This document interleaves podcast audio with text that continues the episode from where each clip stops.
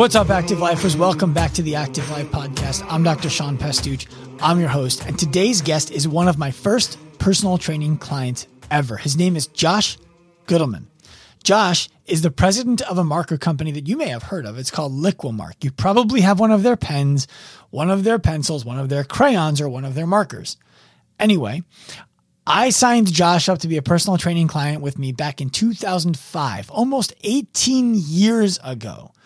I started working with Josh in the same calendar year that I met my wife. Ugh. Anyway, Josh and I are still friends, and he's still somebody who I'm able to go to and ask questions of as it pertains to the fitness industry, because he is still what I would consider extremely active within it. And he has experienced everything from the group fitness environment to the personal training environment. I thought it would be valuable for me to bring somebody in who I know is articulate about the training experience to be able to share with you what they are looking for when it comes to a personal training session, when it comes to a group training environment, why he pays in excess of one thousand dollars a month for his health and fitness. And he's been doing it for seventeen, almost eighteen years. Why does he keep doing that? He no longer needs a personal trainer. I assure you of that. So the question is, why do it? And what can you learn from what Josh is about to teach you about why he continues to work with a coach one-on-one? Let's get you to the interview.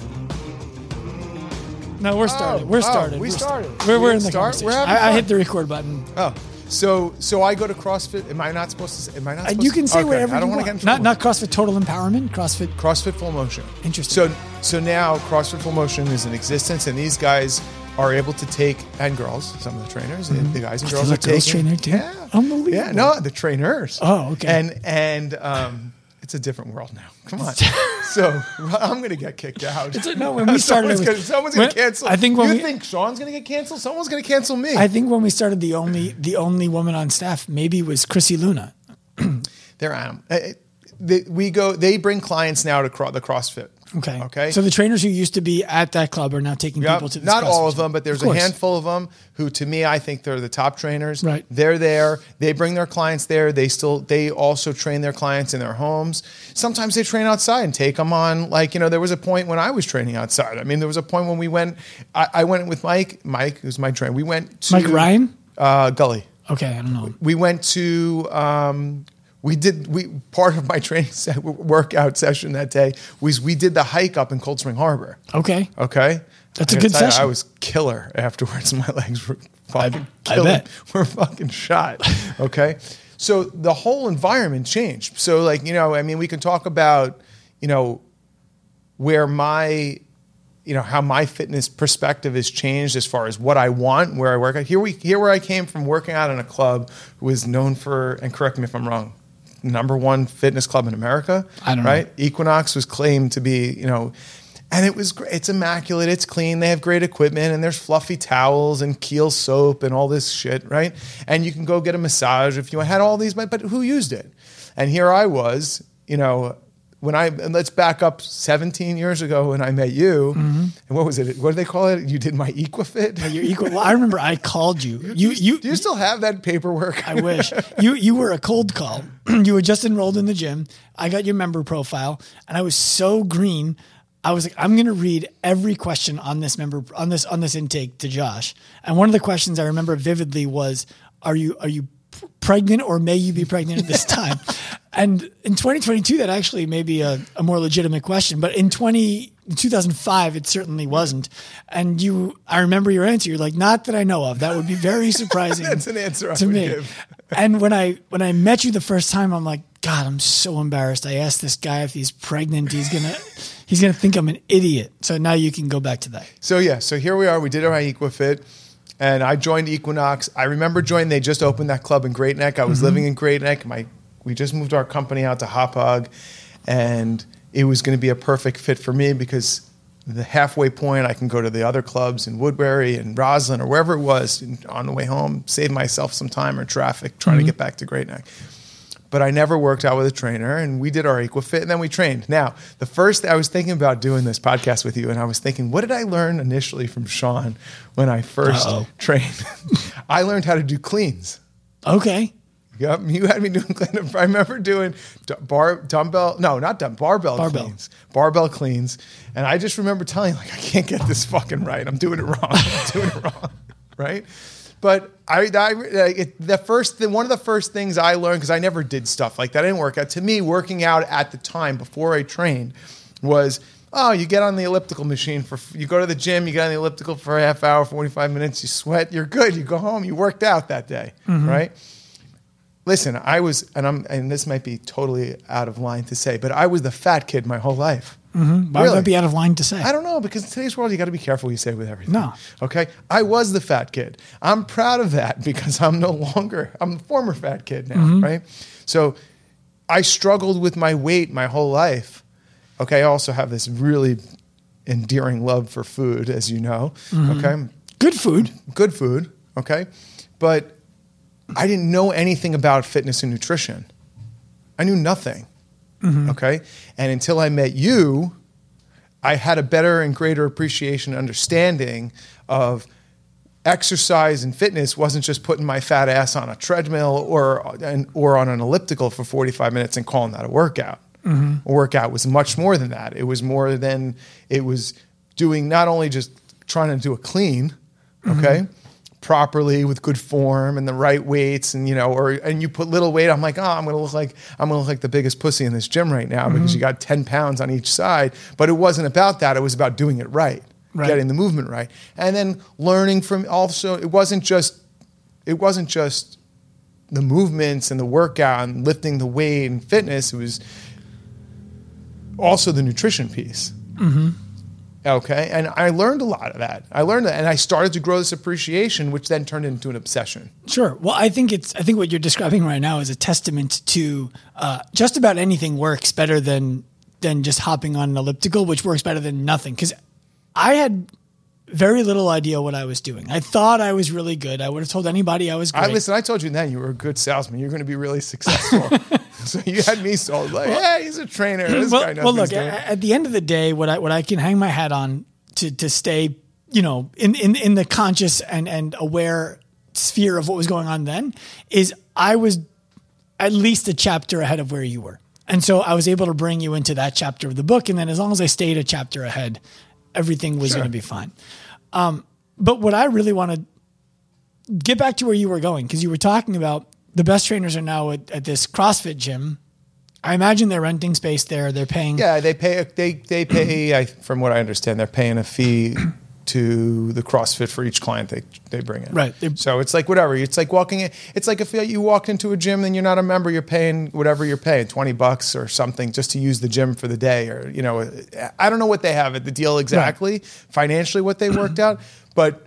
A portion of what I pay, they have to pay to to the gym, rent the space, or take a client in there. Now, are you there when classes are happening? So yeah, so I, I typically train at seven in the morning. Mm-hmm. Okay, and um, so there's it's we almost like there's a section of the gym that's probably as big as this space here, this room, right? This this area here that's all free weights, and then um, it's it's kind of like an al- like an alcoved out, separate from the main space where the CrossFit classes are going on. We have access, full carte blanche, to using every piece of equipment in the in the in the gym, mm-hmm. um, from rowers to ropes and all everything that they have, box boxes for box jumps, everything. But we we somewhat stay, you know, using all the free weights, the benches, all is kind of confined to an area like this. And um, you know, I think there's a class that starts at eight. So, or, you know, so it depends on the day, which day I go, um, you know, and a lot of times there are people there and they're like, you know, they're warm. They get there before the class starts. So that they're warming up, they're on the rower, they're, they're, there's a tread, they have a Peloton tread people are on. I go on, I go there early before I, my training starts. I'll get there at six thirty and a class is ending and I'll just jump on the tread to warm up, you know, before I go work out. How many days a week are you training though? Uh, so last couple of weeks, it's been three, three a week. Okay. I was norm. My normal routine was two a week, personal training. So you've probably averaged two training sessions a week for the last seventeen years. Probably. Yeah, okay. Definitely. So, so, so here's a question for you. There was a stint there, just a, just yeah. a, there was a small stint after you that I, that I like, I didn't train for a while. You mourned. I mourned. I didn't have you. I was like, you went back to school. You were in like chiropractic school. Yeah. I was like, oh, fine. I got to go fight. Like, this is who, who's, it's hard to replace. Who, yeah, exactly. Hard to replace. It took a long time, but you know. And then I was like, I was putting myself back on that. Oh, let me just put my. Then oh, I got into cycling, and I'm like, I'll just pedal my fat ass on a bike, mm-hmm. and you know, sweat like a pig, and that's a workout. And mm-hmm. I always thought that was great, but little did I know. And I had friends who were like, you need to strength train. You need, you know, you're not. And I then continued to grow a better appreciation, understanding of what well, I needed to do for fitness. Uh, my friend and doctor, Doctor Gabrielle Lyon, actually talks about the idea that people people should stop focusing on weight loss and start focusing on muscle gain, because muscle gain will cause weight loss, where weight loss will not cause muscle gain. And now you need to sustainably do the things that lost the weight in totally. the first place, where the strength does the opposite. Are you paying similar to what you were paying when you were at Equinox for this trainer? Uh, no, I'm paying less. Okay. Because I'm not paying Equinox. Well, other than that, yeah, for, we for, just screwed everything up. No, no, no. The whole I'm, world. I'm talking no. about for the, for the session. No. The session, I'm paying less. Do you think that's a mistake on the trainer's part? Um, I don't think so, because I, you know, I'd have to believe that they're making more. Sure. Sure. I'm sure that they are making more. What I'm getting at is, and maybe, maybe hopefully, maybe, I think that I, I, hold on. I'm going to, I'm going to interrupt you. I, I see where you're going with this. From, I'm going to look at it from a business perspective. Forget that I'm the guy who, you know, mm-hmm. manufactures school markers. supplies, pens and markers, right? So like, my mindset's like, you know, I'm selling a fifteen cent pen, right? Mm-hmm. I'm not going to, you know, I'm not paying Equinox one hundred twenty-five dollars for a training session for right. an hour, right? So I think that there's definitely a psychology and pricing and marketing of it, right? And when I think the variables of the pandemic causing everybody's life to change and how we're going to figure it out, and the gym closed, and you know, and couldn't go there, and people weren't comfortable, and then people were leaving, whatever they had to do with their life, there was an advantage to training, training privately once these people, these trainers left corporate mm-hmm. America, right? Um, to retain their clients and say, hey, look, I'm going to charge, it's going to cost you less, you're going to get the same out of it, and ultimately they're making more. Mm-hmm. So everybody's happy. Right? Right. So I think that there was somewhat of, I, I looked at it as somewhat of, not for me, because I was going to do it either way. Right. Mm-hmm. I'm a, maybe a little bit different, but well, it, you're definitely it, unique. I am definitely unique. I'm very special. If in my case, there's the negotiator in me that if I was told that it was going to be the same, I, you know, knowing the business, I'm like, fuck that. I'm not paying the same thing. You're not, you're like, they're not, you know, I would have like totally worked, but I didn't have to, right. but I would have, mm-hmm. I would have paid it. That's what I'm because getting. Because I'm at the end of the day, I'm getting exactly what I had before. That's and, and that's that's what I'm speaking to. I think yep. that um, I think that what, what happens when when the trainer says, "Look, I'm we're going to train you over here, and it's going to cost you thirty dollars per session less because I'm not paying fifty dollars to the gym, so I make twenty dollars more. You pay thirty dollars less. It's good for everybody." I think they misunderstand the value that you're placing on the session. That's that's correct. That's part of my belief. I understand. And so the reason I wanted to interview you is because I think that you do a really good job of articulating exactly what's on your mind without, without I'm like Larry David. You're like Larry David. Less hair. Less hair.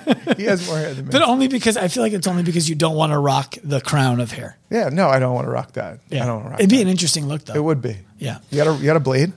I don't. Okay. I don't. I go to a barber every week. I know. I watch you on your barber show. I appreciate that. um So why do you think the trainer feels compelled to reduce the price if it's not what you were looking for as a client? I'm not sure that they reduce the price. I'm not, you know, I can't speak on it one hundred percent if this is the way it is for everybody. It is for most. I, I don't know if they felt, I think that, again, I, I think personally in this unique environment that we were in and taking people from an environment of going from uh, the most luxurious gym around mm-hmm. Okay, where they also paid a member, mind you, paid a membership fee. Right. Okay, I was paying two hundred dollars a month, mm-hmm. then paying for training. Right. Okay? So immediately, even if they charge you the same amount per session, it's less money.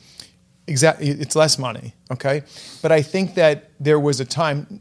I'm the exception. I'm just trying to talk about the general population of their client base that were uncomfortable. Well, no, but I there want- were so many. Like I know that some of the things, the challenges these trainers face. Like some of these people didn't want to go back to a gym environment. They didn't feel. I mean, sure, but- respectfully so. But they wanted them to come to their houses. Mm-hmm. And then you know, here's which is a, insane.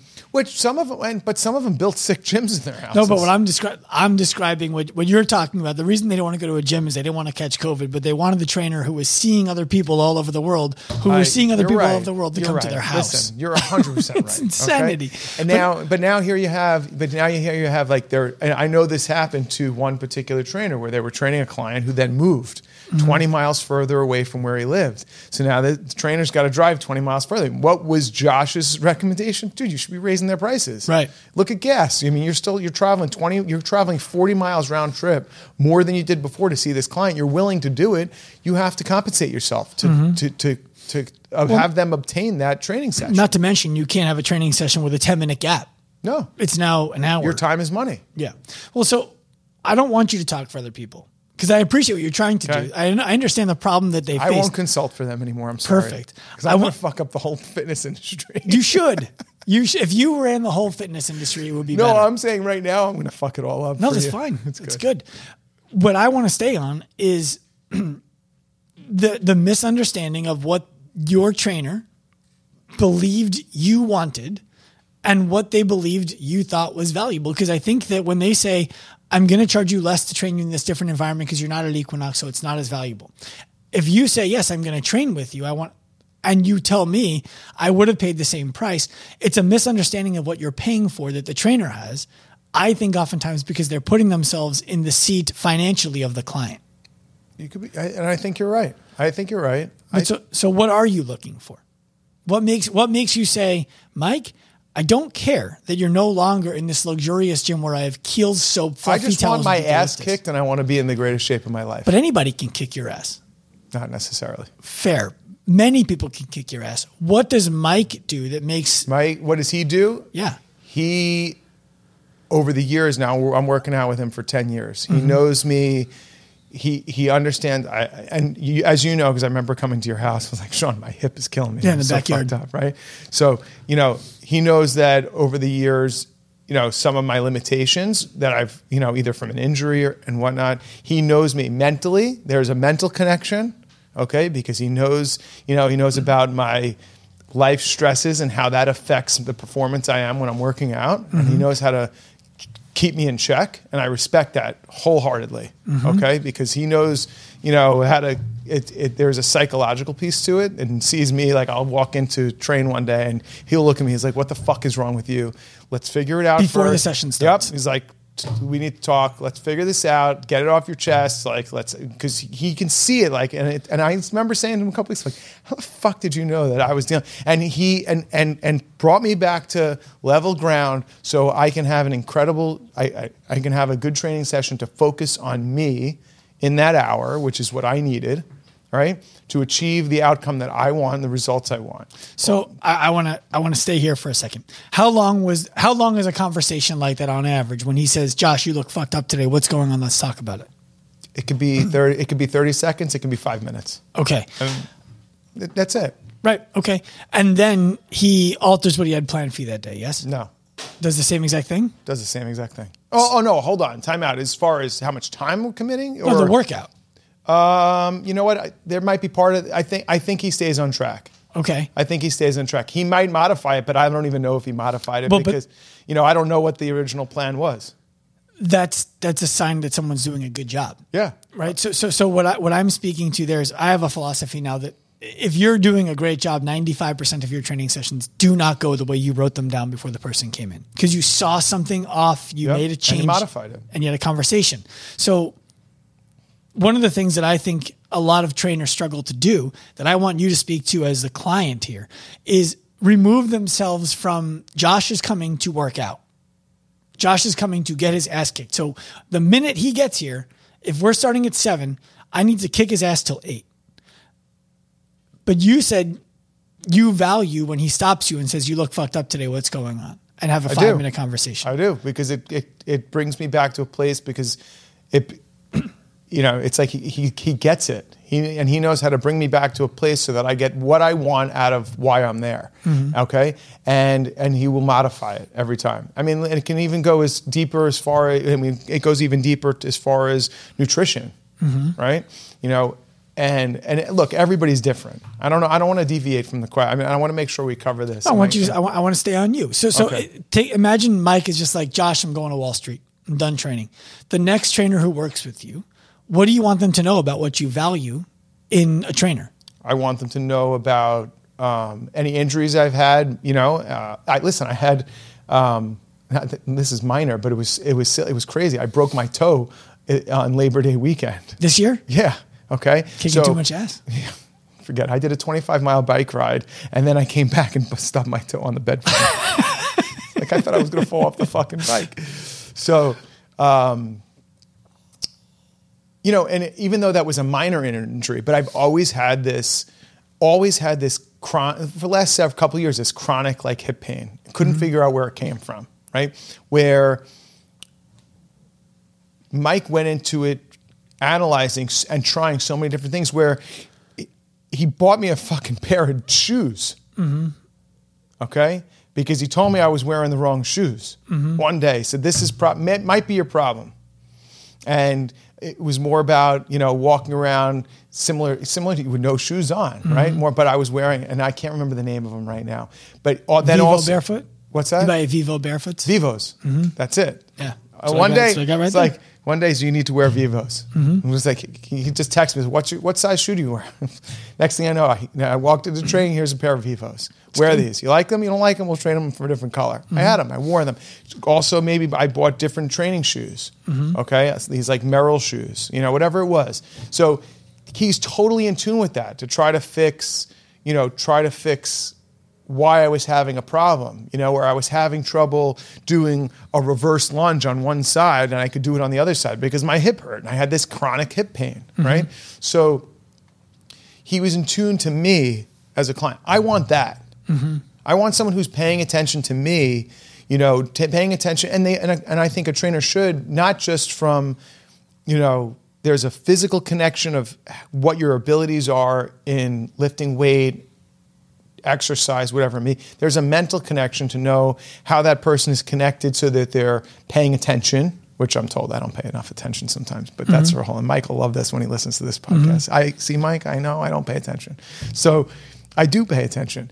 Um, but then there's the nu- there's a nutritional piece to it.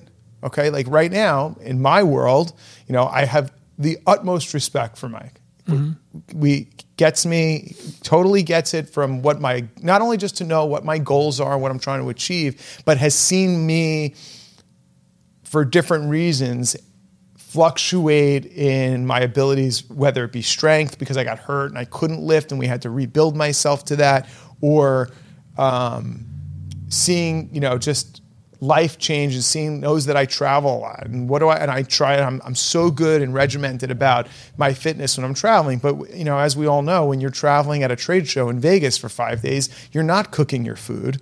You can't meal prep and you're not meal prepping and taking it with you. I know that there's options out there, but you're eating out every fucking meal. Mm-hmm. Right. And I, I'm affected by that. You know, yeah, I'll go with you right now. You want to go eat a cheeseburger somewhere? Let's go do it. I'm not going to stop myself and deprive me. I don't eat like that all the time. Right.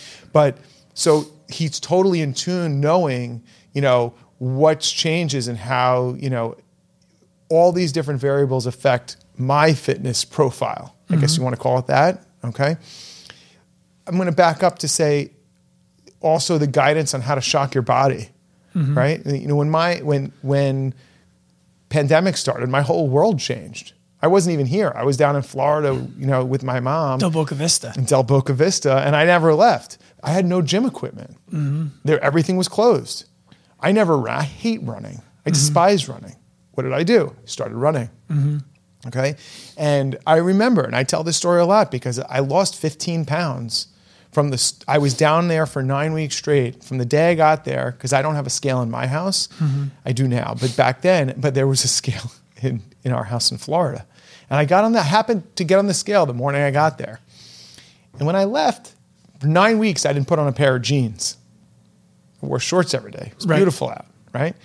And the day we were leaving, I put on a pair of jeans. The day, night before we were leaving, I put on a pair of jeans. The same jeans I came down with, and they felt really big on me. Mm-hmm. So the next morning, so that the variables were equal, I got on the scale. I was fifteen pounds lighter. I'm like, holy fuck. How the fuck did that happen? But I trained differently. I got my hands on dumbbells. I was training, even with Mike back then, virtually. Mm-hmm. On the, I, I would be on the computer on a Zoom, and he would be telling me what to do. I bought dumbbells. I bought a bench. I had all this equipment. I feel like you got yourself a spin bike somehow, too. I, I rented a spin mm-hmm. bike, okay, but I started running. Mm-hmm. But the key part of how I lost weight, and I came back, and I was, like, toned in a whole different way. Because here I was, was where I got my hands. I was using a T R X. I never used a T R X, mm-hmm. okay? But I got whatever I can get my hands on. And I started running and walking eight miles. And in addition to running, I walked eight miles a day. That's a lot of walking. It was a lot every single day. And I strength trained, but I was cooking every meal. Mm-hmm. Okay? And I did not go out to eat. I didn't bring in food. I cooked every meal. And I cooked good food, but I was cooking and controlling the ingredients. Mm-hmm. And that's how I... It, it was shocking my body, both from the workout change, okay, and the nutritional piece. So we learned that. And walking eight miles a I day. I walked, yeah, I walked eight miles a day.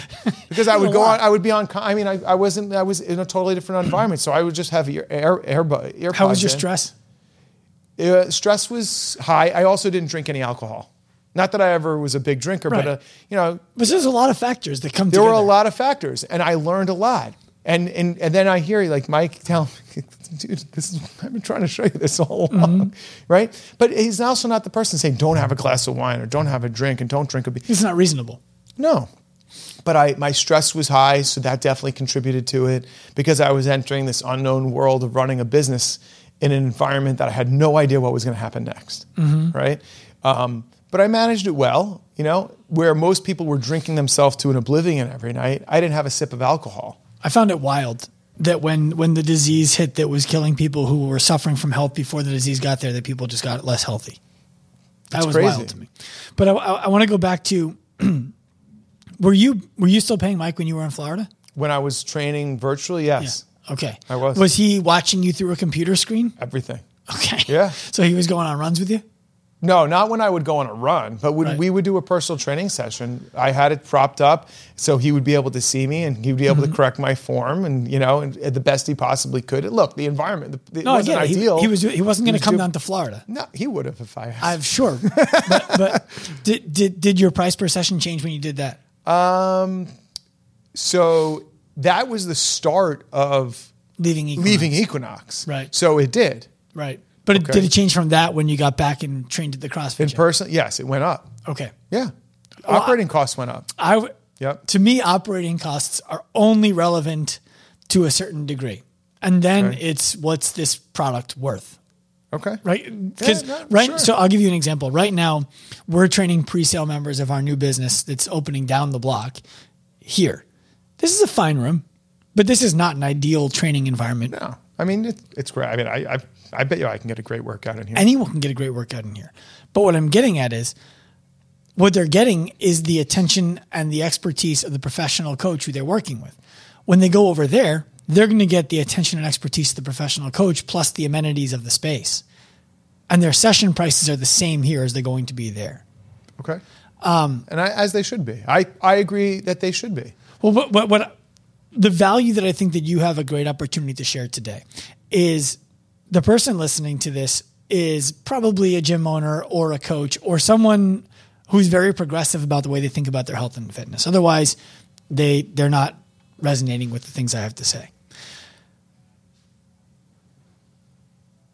The coaches, I think, put too little emphasis on their own ability to deliver a high-value product slash service slash relationship, whatever you want to call it, to the client. And they put too much of a value on where am I doing it? What equipment do I have access to? And to me, what it sounds like is your trainer, Mike, who's going to listen to this, right? Yeah. So, hey, Mike, what's up? Take Mike? It for what it is. Um, fell into that because he spent an hour with you online. He spent an hour with you at Equinox. He spent an hour with you at the CrossFit gym. He probably put the same amount of time, if not more, definitely before the session when you were in Florida than he does now because he yeah, it still has a program it has to program and he has to be more creative about it. Yeah, of course. Um, I think it, it, it's a really good example of a trainer who's providing a ton of value to a client who maybe isn't recognizing all the value that, where the value comes from, which is his brain. Uh, you know what? I would say, knowing him, I definitely think he realizes that. Mm-hmm. Um, I know he does. Mm-hmm. I think that, I just think, you know, I, if we started in a clean slate right now, as opposed to, I, you know, I think they were just, and I, and I'm not defending it. I'm just saying that mm-hmm. I think the reality is that we came out of this world, like, it was wild. Shit hit the fan. Like, nobody knew. It was all of a sudden, like, you jammed on the brakes, mm-hmm. right? So you, people had to adapt. Mm-hmm. And maybe some of the decisions they made initially were not the decisions they would have made, hypothetically saying, with a plan. None of that ever happened. Mm-hmm. Pandemic never started. Right. But I want to go, I want to get away from this corporate gym, America mm-hmm. gym. I want to do my own thing mm-hmm. and think it through and have a a plan. I think the decisions of how to price it mm-hmm. probably would have been, um, most likely would have been different. Okay. Listen, every client's different. I have no idea if I'm paying the same as somebody else. I'm right. sure, I'm sure everybody's got a different scenario. Okay. I don't know what some of the other trainers charge their clients. Mm-hmm. Okay. I just know what I pay. Right. Okay. And the reality is it's worth more to me. It has to be, or you wouldn't pay it. Of course. And if I, and, and if I would pay more for it. Okay. Because I am, I'm pleased with the result. Mm-hmm. It's proved itself to me. Sure. Okay. And you know, And I and I also value what I get out of it every single day, both physically and mentally. Let me ask you a flip side question. Okay. You never met Mike. Okay. You're now being introduced to Mike by someone who's like, I got this great trainer. You should talk to him. Okay. His sessions are forty dollars an hour. Okay. What is your first thought? Right now and today, it's twenty twenty-two. You, you, it's twenty twenty-two. Ha, and have I ever trained with anybody before and paid for knowing what it what it costs? Or yes. am I okay? Yes, and now, I would now, say I would say that's too cheap. It's okay. probably he's probably not good. Okay, why why would you think he's probably not good if he's charging forty dollars an hour? Because it just sounds too the cost for for that service, knowing what those services should cost, that sounds too low. What do you? What is that service? I know it's it's training, but what what is what are you buying when you're working with a trainer? Knowledge, your, your guidance. Going. You're being taught. Mm-hmm. Um, co- it's coaching. I mean, you're buying you're buying a lot. You're paying for you're paying for an education. I mean, you really are. You're paying for an education. Mm-hmm. You know, and you're paying for the knowledge of somebody to help you be a better person. Really? Have you ever, first of all, I'm, I'm I'm in lockstep with you. One of the things that we teach our students who enroll in A L P. Did I just screw this up? No, you were perfect. Okay. It's perfect. I didn't okay. know what you were going to say. I'm nervous here. There's, I'm sweating. There's, no. Do you take your jacket off? No, I'm Show, kidding. I'm not me, sweating. Give myself flex. I'm joking. I, one of the things that we teach is I'm like, if you if you pulled up to a car lot and you were like, this Mercedes costs eighty thousand dollars. This one's identical. It's fifteen thousand dollars. Something's got to be wrong with it. Something is wrong with the fifteen. I don't want the fifteen thousand dollars. No, no, I swear it's the same car. No, there's something wrong with the fifteen thousand dollars car. Of course. I think that fitness professionals fail to see that. And what they believe is uh, to do the best thing for the client, I need to charge them a really affordable price. And what ends up happening is when they charge a really affordable price, a forty dollars training session, a fifty dollars training session, they're not able to put the time, the effort, the energy into the session that is necessary to provide a life-changing experience for the client. And so the client ends up saying, this is too expensive because it wasn't good enough to meet their needs.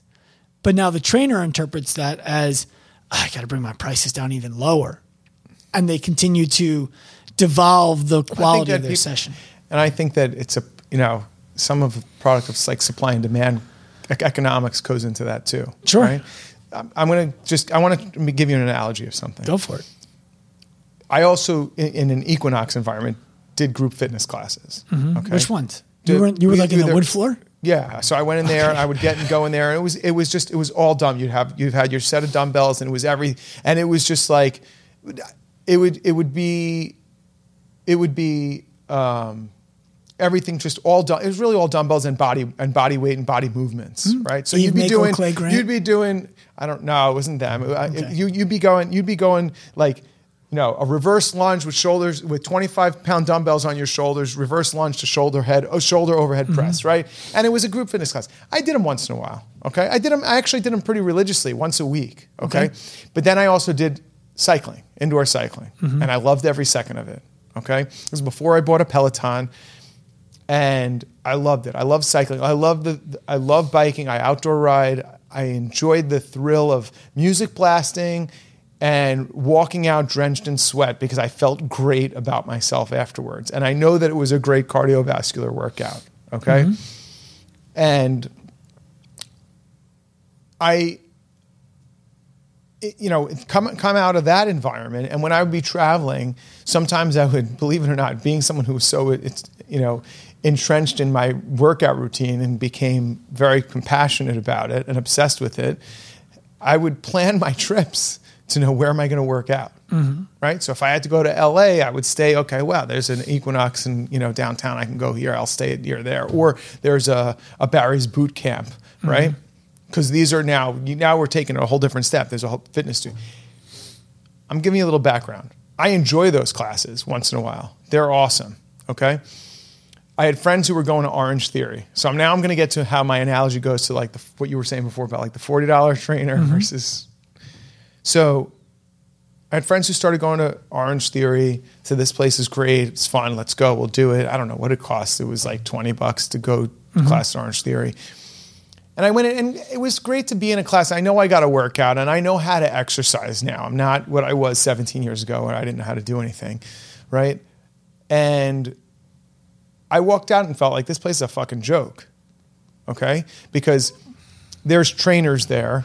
I'm doing air quotes, everybody. Right. You know, there's trainers there, or coaches as they call them, and I'm not knocking, and somebody's going to kill me, and somebody's going to no like, come, someone's going to come at me that I'm not, I'm not knocking them, okay? But I'm just being realistic in my mind, and maybe I'm wrong here on how their system works, but they don't program the class. Mm-hmm. That class is programmed on a corporate level. Mm-hmm. I had friends who were taking that class in Florida the same day and did the same thing because it's on their T V screens. The coach is there to motivate you. They're supposed to be there to correct your form, mm-hmm. but not. Some of them do, most of them don't. And I felt like it was just a disaster in there. Mm-hmm. So, and that class cost me twenty bucks. Right. Right. But then here I went, and I went, I actually went on Sunday. They opened a Barry's boot camp on, in Roslyn. Okay. Right? I haven't been in that environment. And Barry's is interval training, treadmill on woodway treadmills, okay, and uh, free weights. So there's a bench. You have a bench. You have your free weights. And then it's body movement, body weights, and they have a whole place. So Saturdays and it's, and it's programmed that different days of the week are different body parts. The weekends are full body. So you're on the, it's a fifty-minute class. You're on the tread twelve minutes, you know, jog, run, sprint, interval, then twelve minutes on the floor, weights, twelve minutes back on the treadmill, twelve minutes back on the floor with weights, right? Dude, it was fucking awesome. The music's blasting. The coach programs that class. That that is someone, and they walk around the room with you, correcting your form, but that was forty bucks. Mm-hmm. Okay? It was double the price. Was it? Okay. So if you were to ask me, I'm trying to. I'm telling you this story. I, I hear you. If you were to say to me today, where would you rather go? Would you pay twenty bucks to go to Orange Theory to drop in for one class, or forty bucks to go to Barry's? I'm going to Barry's for forty bucks. So, do you think it's possible that that Barry's did a better job than that Orange Theory? And if you had gone to a different Orange Theory, it Orange, no, Orange Theory would have been the same anywhere you went. Okay, so I is, think I think that the brands do a better job at delivering a more personalized experience. How do you get a personalized experience in a group environment, regardless of the, the quality of the execution? I think that when the trainer or the coach or whoever's teaching the class is physically watching you and correcting your moves and correcting your correcting how you're doing what you're supposed to be doing, that means they're paying attention to you, and that's a good coach. Okay. Because you're doing it right. So, as opposed to just walking in and there's a T V screen to, okay, we're going to do fifteen reps of bicep curls, twelve push-ups, and you just got to keep following what's on the T V screen. Right. Okay, come on. You know, oh, I'm with you. I, I just, where, where I think, where I want to tease this out is what you're describing to me is a coach who actually paid attention while the class was going on. And there's more, it's worth more to you. It's, to me, it's worth more value. Of course. To pay more for that. I think that what you're describing right now is the argument that an Orange Theory coach would make about the quality of their class, not maybe not the brand, but when I teach a class, it is what you experienced at Barry's for half the price. And then if you go to a CrossFit gym, it's the same. They're like, we're like Barry's with even better coaching. We just don't spend the money on the lights and the, the woodway and all you're, that. You're probably right. You're probably right. And I push back on them because I'm like, you, if there are ten people in a class, ten people, it doesn't matter if a coach in that gym wrote the workout or if the headquarters corporate wrote the workout. You're writing it for either the best person in the room, the average person in the room, or the least skilled person in the room. And then you're making in the moment changes for the person who is unable to do it the way it was written. So it's all reactive. There's nothing proactive about it. They didn't plan for Josh to come in that day. No. You follow? They planned for everybody to come in. Right. There's a value to that. And I believe somebody like you has the ability to navigate that environment because you've been a personal training client for seventeen years. But then you look at, just to your point, I think about, I see the, the, the classes at the CrossFit. Now, I never worked out in a CrossFit environment. Mm-hmm. That wasn't, that's not where I went and worked out. Right. Now I'm in that environment, personal training, while that's happening in the same building. Mm-hmm. Now, the place is immaculate, mm-hmm. okay? Is it, I'm going to, you know, comparatively to an Equinox, is it luxurious? Are there fluffy towels? I don't, who gives a fuck? Mm-hmm. Okay, I don't care, mm-hmm. you know? But you can see, to your point, of there's these clients that are there working out and doing that. They know how to work out. Mm-hmm. But you also see the coach teaching them to be better at what they're doing every single time. It's mm-hmm. a, and it's also more personal. It's smaller. You know, there's six to, I mean, I've seen it when there's probably maybe like fifteen, sixteen people, mm-hmm. but usually it's like six to eight people in there, mm-hmm. you know, at, at the time I'm going. Right. And you can see that they're giving them a more personalized experience. And to me, that has more value. I agree. I think it does have more value. Where where I think what I'm interested to get out of you is, if you think there's value in something like that, why still pay for three, two to three days a week of personal training at what I have to imagine? What are, so what are my options? What do you mean? If, the if whole I, world is your oyster. You can go to you can go to Barry's every day. I don't want to go there every day. Okay. You can go to CrossFit every day. And t- the same building. I like I like the personal one-on-one experience. That's what I want to understand. I like and, and by the way, I feel like I, I like the personal. Go ahead. What were we going to say? I was going to say, Mike, as you're listening, I'm not trying to sell Josh out of working with you. I'm not. I'm not Mike. Mike's. He's. I'm never getting rid of him. He's never getting rid of me. I get it. At least I don't think he might get rid of me after this conversation. Maybe, but I doubt it. Not after he finds out you'll pay more. No, there you go. Yeah. Oops. so, but so why, why, why the one-on-one environment? When because I know it works for me. I feel I get a better. I'm getting a better workout. You know, I still do group fitness. I still I still work out with, with friends of mine who are group fitness trainers. I work out with them once. I did one yesterday. Was what's today? Today's when? Today's Thursday. Today's Thursday. Today's Thursday. Mm-hmm. On Tuesday, I did one with a whole with a, a whole different crew where I did a Zoom workout at my house with free weights on Zoom live with a with a, one of my friends who's a, a tra- was was a trainer at the gym or a group fitness coach. And it's a whole different experience. And I still do that. I do get yelled at. A by Zoom class? It's on Zoom. It's live once. It's live three days a week if you want to do it. And you just log in whenever you want. You pay per class. I'm not getting into how much I pay right. per class for that because I'm not exploiting the person. It's right fine. Now. But and Mike tell you know look and Mike will tell me, he argues with me that you can't be doing all these different workouts because I don't know how you're doing it, and then it screws up what I'm programming for you. You know, you're not giving your body the right rest, and you know if you're going to sit there and do you know shoulders and back, you know I can't do that the next day when I had it planned. Then I'm just like doing these jump like jumping into these classes, which I totally respect and get, but I don't listen to them anyway. I do whatever I want. Mm-hmm. But he's going to kill me. But what I'm telling you is, is that the, the environment changed. Even though I still do that, I know I get the me personally. I get a better workout, and I'm more disciplined mm-hmm. because I had that one-on-one experience.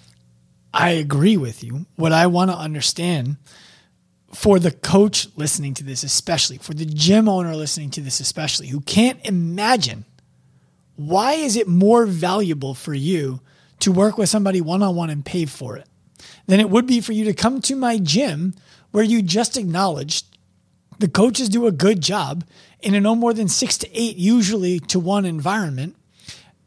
And they can individualize, I'm air quoting because they're reacting, the workout for your needs. this is this is critical for people to understand, I believe.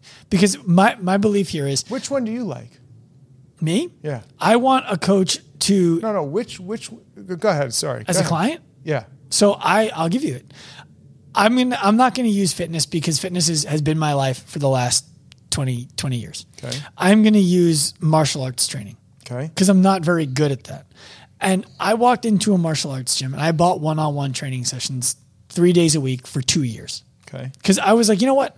Did you tell them what to do? Because you, I mean, did you tell them everything they were doing wrong I, every time? When they tried to charge me probably, fifty, yeah. when they tried to charge me fifty dollars, I said, I'm not paying you that. And he's like, forty. I'm like, no, like we're going the other way. Because I, I need to be able to hold you accountable to giving me a decent session. Sure. And I've heard you're really good, but I want you to be on time. I want you to be planned. And be prepared I, for school. Yes. And I want to pay you enough to, to, to incentivize you to do that. So if that means you don't take a session thirty minutes before me, that's fine. I want this service. So yes, I did tell them that much. Okay. But on the other side of that, um, I did it for two years. And I think maybe a year, a year and a half into it, I was, I was thirsting to not be a one-on-one client every day anymore. I, w- I was hoping that there would be some kind of an environment where I could test my skills against people of similar skill sets to me, not the guy who just beat the shit out of me every time we would spar. Um, and ultimately, I think what I would probably do is I would I would be in a group environment where I was being individually instructed. And then when I felt like I need to up my skill level on this, I would buy training sessions to do so, okay. to, to speed the rate of time. So what we're doing here in Long Beach is you're coming in, you're buying personal training to solve your core problem. So someone says, I have, I want to lose fifty pounds, whatever. Why do you want to lose fifty pounds? Why is that important to you? What would it mean if you could do it? How would you know you were successful? What if you weighed exactly the same thing and looked the way that you think you'll lose when you lose fifty pounds? So we really want to get to what they actually want. We're going to achieve that through personal training. Get them the competence and the confidence that they can do whatever they need to do on their own.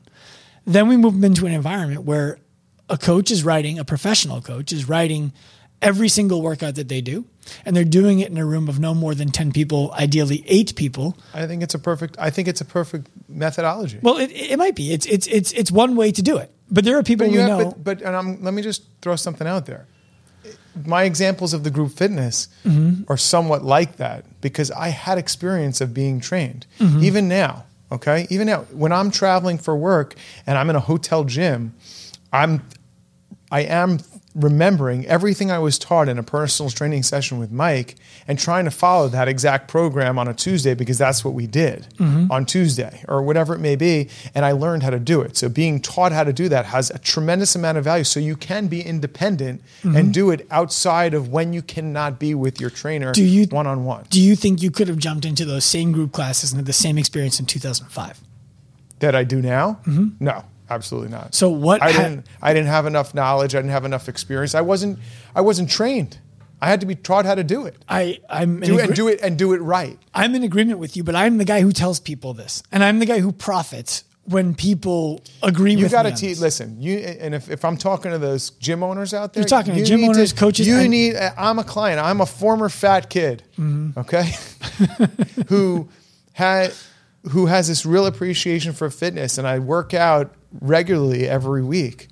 I, you need to teach your clients how to do it right so they have build the confidence. So some people are shy. Let's also throw that element in there. They're afraid to be in a group environment. But you're not. And, and I'm so, not. And but most people who are eventually can be. I know, but but here once they sh- once there's someone shows them that they can do you know, that they can lift weight or they can do it right so that they don't, they, people don't want to be made look to look like a fool. You have decided that you no longer need personal training, but you want it. You value it. You enjoy training with Mike more than you would enjoy the alternative. Yeah. Good on Mike. He's done a great job. Good on you. You've made a conscious decision. The coach, the gym owner today is of the group business. The Barry's, the Orange Theory, the CrossFit, they're all of them. Yep. F forty-five, FitBuddy, it doesn't yep. matter what they are. There's so many of them. They're saying, Josh Goodelman, two thousand five, you can join here. an hour group methodology will get you the goals that you're looking for. My thesis is no. No. Even though you, even when you were the self-proclaimed fat kid, right, who I met in two thousand five. Um, after you saw as, it with your own eyes. I would say it was more chubby than fat. But but um, you have all the, you wouldn't have walked, I remember you then. You wouldn't have walked into the room and been like, I'm embarrassed, I'm afraid, I'm intimidated. That wasn't you. No. It was just. But it wasn't what I wanted to do either back I, then. I follow, but but what you wanted to do was get the results that you have right now. Yep. What I'm getting at is that I don't think that would have happened if you walked into one of the group environments it that definitely you described would. Today. It would never have happened. Explain to the gym owner or to the coach there why not. And the reason why this is important is because we're the company. Active Life is the company that's advocating for the individual at the end of the line. You go to these conferences. Okay, you go to these conferences, I speak at them. Everybody who is speaking to these gym owners, with rare exception, ten percent exception, is telling them how to get more people, how to make more money from those people, how to keep them longer, how to upsell them into the next thing. It's never how to do a better job so that those people can get the results that they paid for. And what ends up happening is all of these businesses just fall into the belief that our model works for everybody. So you're the person who's like, I need something in my life to change. I see all these ads from all these different companies oh, saying every day, summer shred, lose twenty pounds by Christmas, all of that bullshit. So somebody like you in two thousand five may have been bamboozled by something like that. You go in, and now eight, twelve, fifteen weeks later, nothing is different except that your knees and shoulders hurt. And you, Josh Goodelman, might have been like, eh, fuck it, it didn't work. I'm going to try something else. I believe there are many people who try that, and then they just believe that they are incapable of experiencing what can happen in a good environment. I think that you got it. The client needs to be taught. They have to be taught. They have to be, they need their hand held to show them how to do it right so that then they can do it in that environment next. I could never have walked into a group class in two thousand five like that, knowing little to nothing about fitness. And it's like throwing somebody into a pool who can't swim. Mm-hmm. It's very much like it was, that. It, Which, it, by the it way, would have been, is how I learned how to swim. Well, I think we all did back mom, in those days. My mom literally yeah. told the lifeguard, yeah. throw him in the deep end. So... You'd probably get arrested if you did that now. You might. So for me, that would never have worked. And I don't think that works for anybody. Look, I see people around me all day long, like you just said, oh, let me try this. And they get bamboozled by, you know, oh, like Summer Shred and all this. And there are people that are just sucked into the marketing. Mm-hmm. There are people sucked into the marketing, and they'll try every fad diet that's out there. And, you know, and then try, oh, this new place opened up. And there's so many of these places. But if someone's not teaching you how to do it right, the results aren't going to be good. How long do you think it takes to be taught how to do it right? I, I'm training seventeen years. I still haven't, don't have it right. You're, you're seventeen no. years in. So, no. so, so what I'm getting... I'm, I'm kidding. I'm, you know, I think, I, you know, so there has to be a commitment from the, from, there has to be a commitment from the, from the client. Sure. From the student, right? I'm a student. You're a teacher. Mm-hmm. Okay. And I think that there has to be strict guidelines. Look, right now, you know, I came to a place, and I'm not trying to deviate from this. I'm just making the analogy. I came from a place where I gained a few pounds, and mentally it was bugging the shit out of me. So you don't have a scale? I do now. Okay. Okay. I do now. Uh, and, and yeah, it bothered me, but I feel good. You know, I, and I, I, there was a part that I didn't feel good. So what did my trainer do to make me accountable and say, figure out what he needed to figure out what's not working right now? Is I have to log all of my food, all my nutrition. I have a I have a shared uh, a shared doc that I share with him. Okay, in in my notes on we both have iPhones, so it's, I share the. Oh, the, you're civilized. Civilized. Well, I, you know, I don't talk to pe- I don't talk to people who have green a, bubble. I don't, yeah, green bubble. No, we can't yeah. be friends. But I share a doc. And I log my food, and he sees it live every time I update it. Mm-hmm. Okay, and I'm honest about it. You know, I ate ice cream last night. I put it Me on too. there. Me too. Honey lavender. Yeah, I ate ice cream. I had peanut butter. Okay. I had ice cream last night, and I put it on there. But it's making me accountable. Mm-hmm. Okay, and give and he gives a shit for my results. Yeah. Right. So everybody's different. Going back to what you said, how long does it take? And really, I think it depends on the person, but the person has to want to be taught, and they need to be taught before they're going to be even capable of handling any of the rest of it on their own. So what what do you think, what is, what, here's, here's, here's the pass I want to give these coaches and these gym owners. Forget about the summer shred, the twenty, twenty pounds by Christmas, because those are, everyone knows those are bullshit. Okay.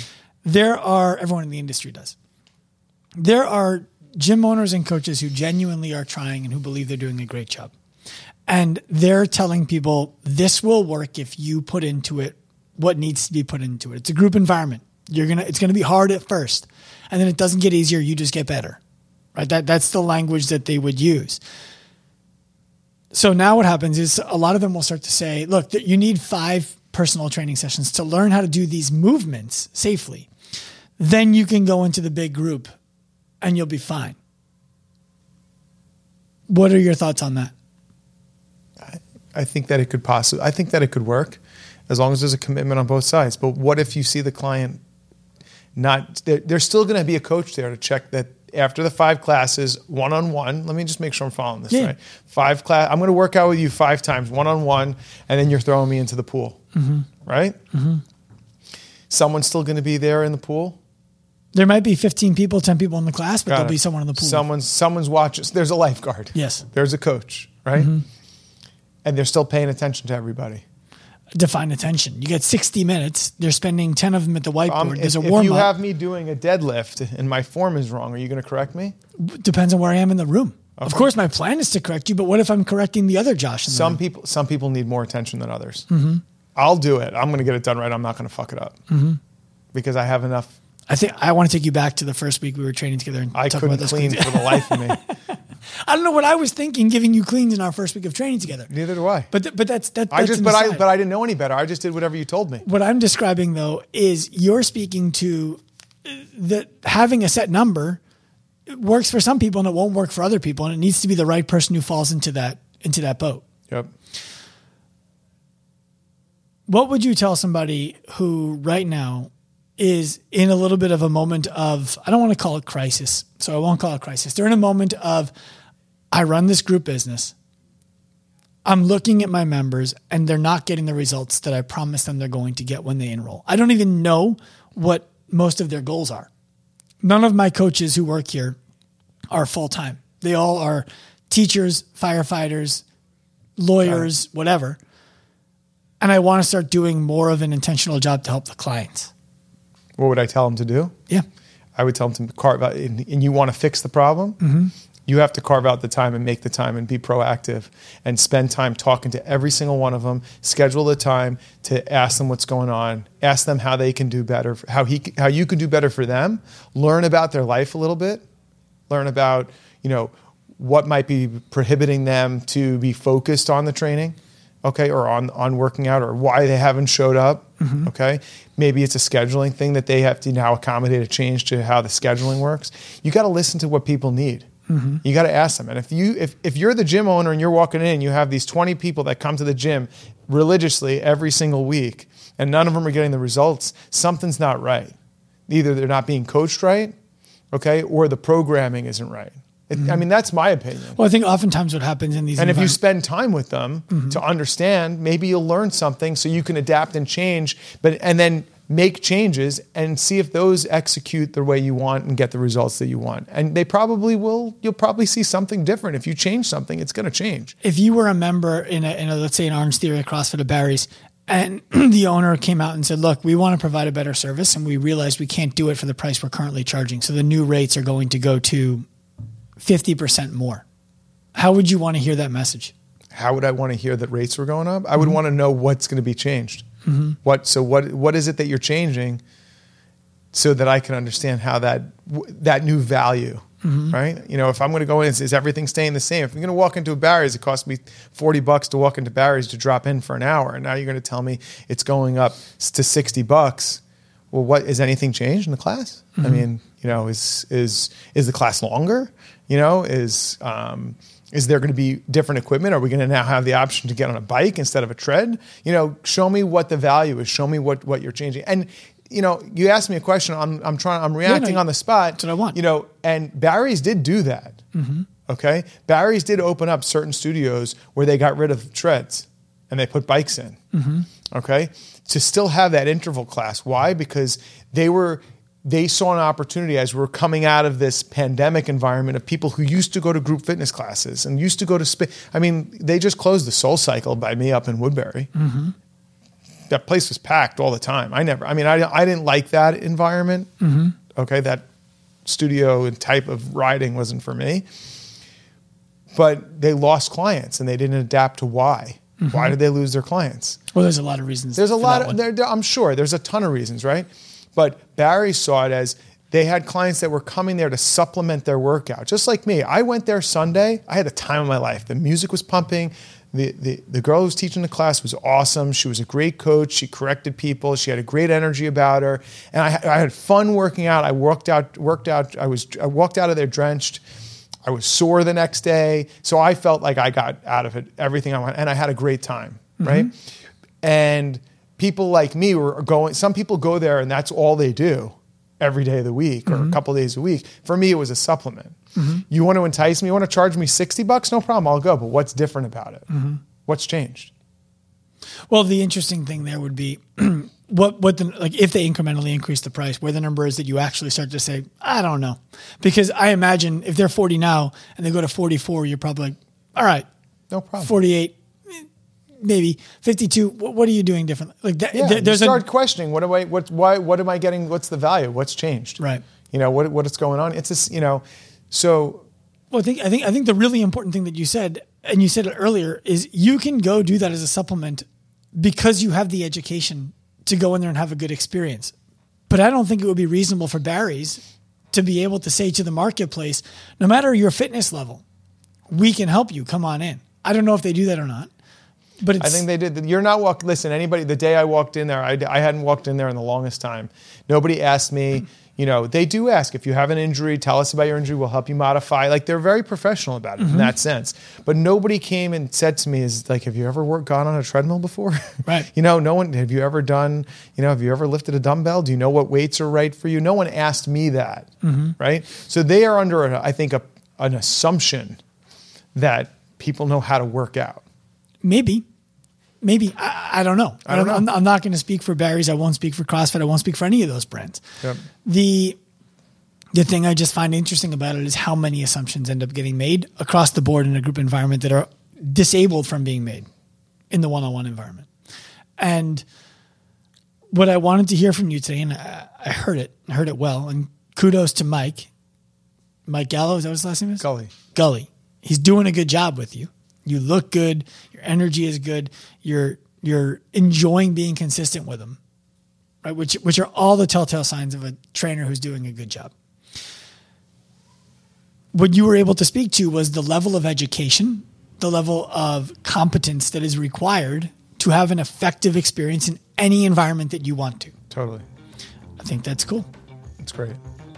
Josh, thanks for coming on. That's awesome. I hope you enjoyed this episode of the Active Life Podcast. Please remember, give us a hand, rate it, review it, wherever you listen to shows. We are on a mission to humanize the healthcare industry by professionalizing the fitness industry to empower the individual to live a life unlimited by the way that their body looks, feels, or performs. If you are inspired by that mission and want to jump on the wagon, find us anywhere. Active Life Professional on Instagram, Active Life R X on Instagram. Come to me personally at Doctor Sean Pastuch. We want to welcome you onto the train. We want you to be a part of the mission. We want to offer you the opportunity to pursue this right alongside us. We're inspired by your effort, and we hope to help you in your journey. Turn pro.